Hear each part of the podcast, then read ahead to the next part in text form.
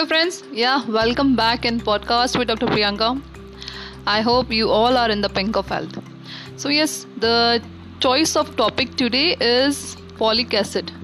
You must be hearing folic acid in the cases of pregnant ladies, but basically we'll talk about what is the general basic principles, how the acid is useful for the body and what it is and what role it plays. So yes, folate and folic acid are forms of vitamin B nine used for deficiency and to prevent pregnancy complications. So the other names for it is five-methyl methyl hydrofolate. Okay, so uh, as we said, many foods contain folate or have folic acid added. Since nineteen ninety-eight, folic acid has been added to cold cereals, flour, breads, pasta, bakery items, cookies and crackers as required by federal law.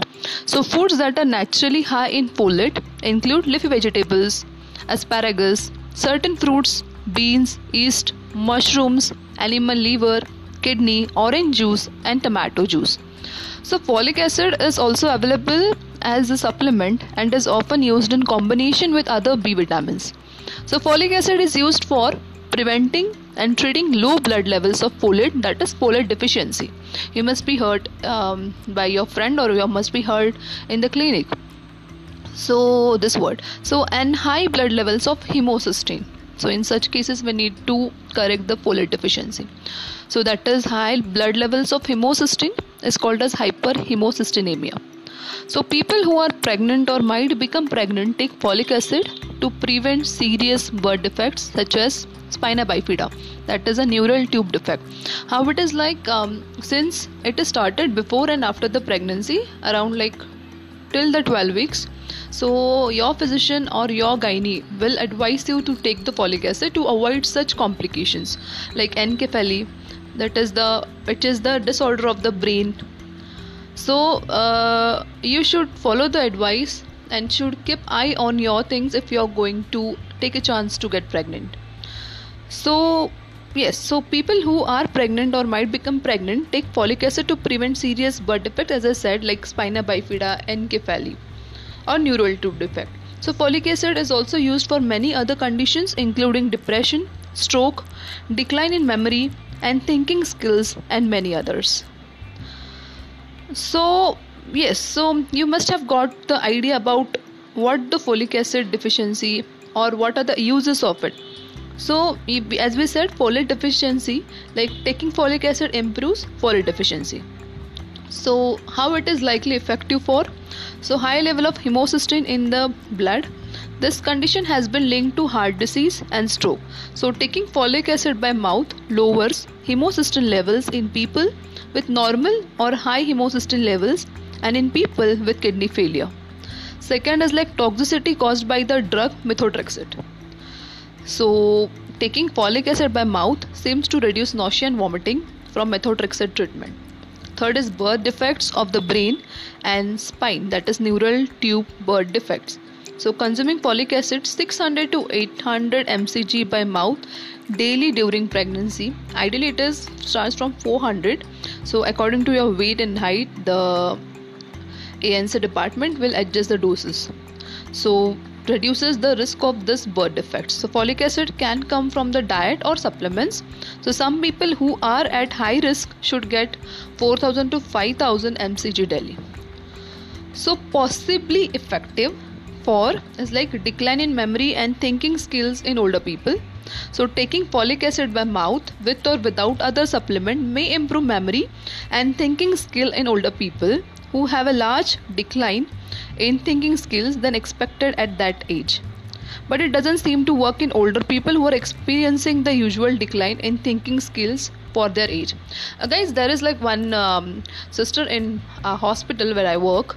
So she was complaining of having uh, like she was having difficulty in memorizing the thing, or she cannot recall the things which has happened a uh, few weeks before.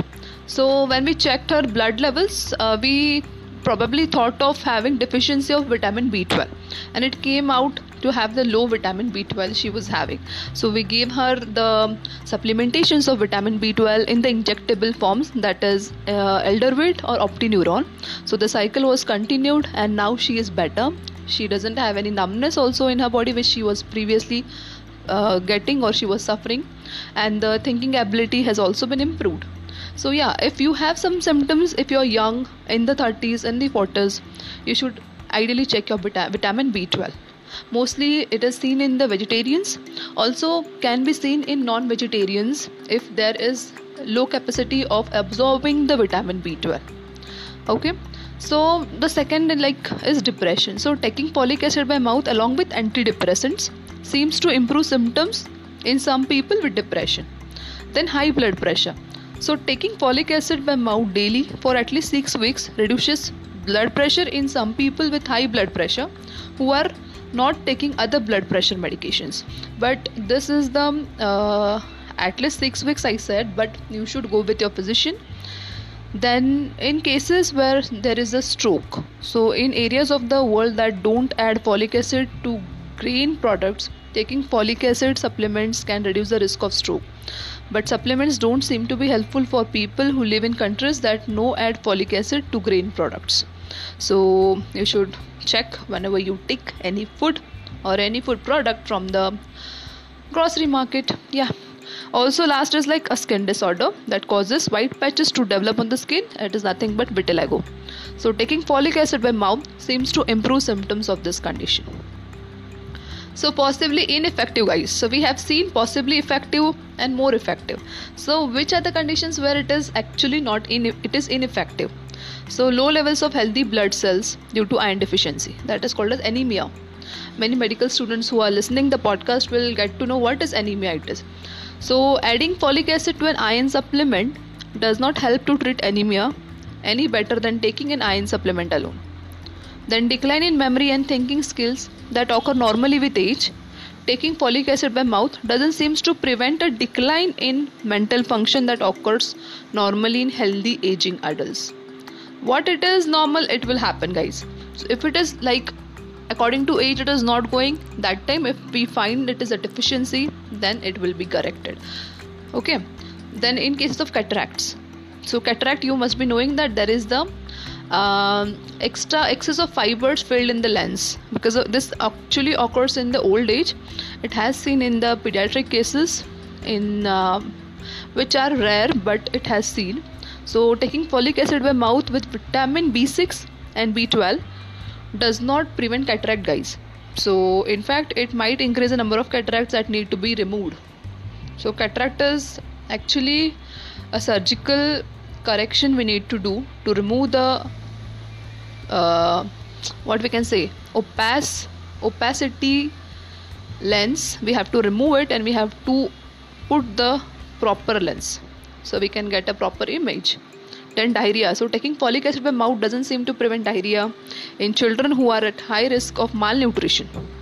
So in fact, it may even increase the risk of having diarrhea that lasts more than a few days. Then fall prevention. That taking folic acid by mouth with vitamin B twelve does not seem to prevent falls in older people who are also taking vitamin D. Male infertility. So taking folic acid by mouth alone or with other ingredients does not seem to improve male fertility. So death of an unborn or premature baby. So taking folic acid by mouth during pregnancy does not seem to reduce the risk of a baby dying just before or after birth, but it does help prevent other health issues in the baby. Then cancer. The cancer of the white blood cells called as leukemia. So taking folic acid by mouth during pregnancy does not reduce the risk of this type of cancer in children. Then uh, in cases of high blood pressure during pregnancy, so high dose folic acid supplements do not seem to reduce blood pressure during pregnancy or the risk of developing a condition called as preeclampsia. Here you need to control your blood pressure properly according to your advice of the gynae or the treating physician. And yes, guys, Uh, I guess the podcast is getting very lengthy. Uh, so this was in short about folic acid. Uh, so I hope this podcast would have found you uh, to be helpful. For more details, you can go in the books, you can look into the books and you can read it. So yes, thank you for staying tuned. Um, think healthy, eat healthy, and love each other. Bye bye.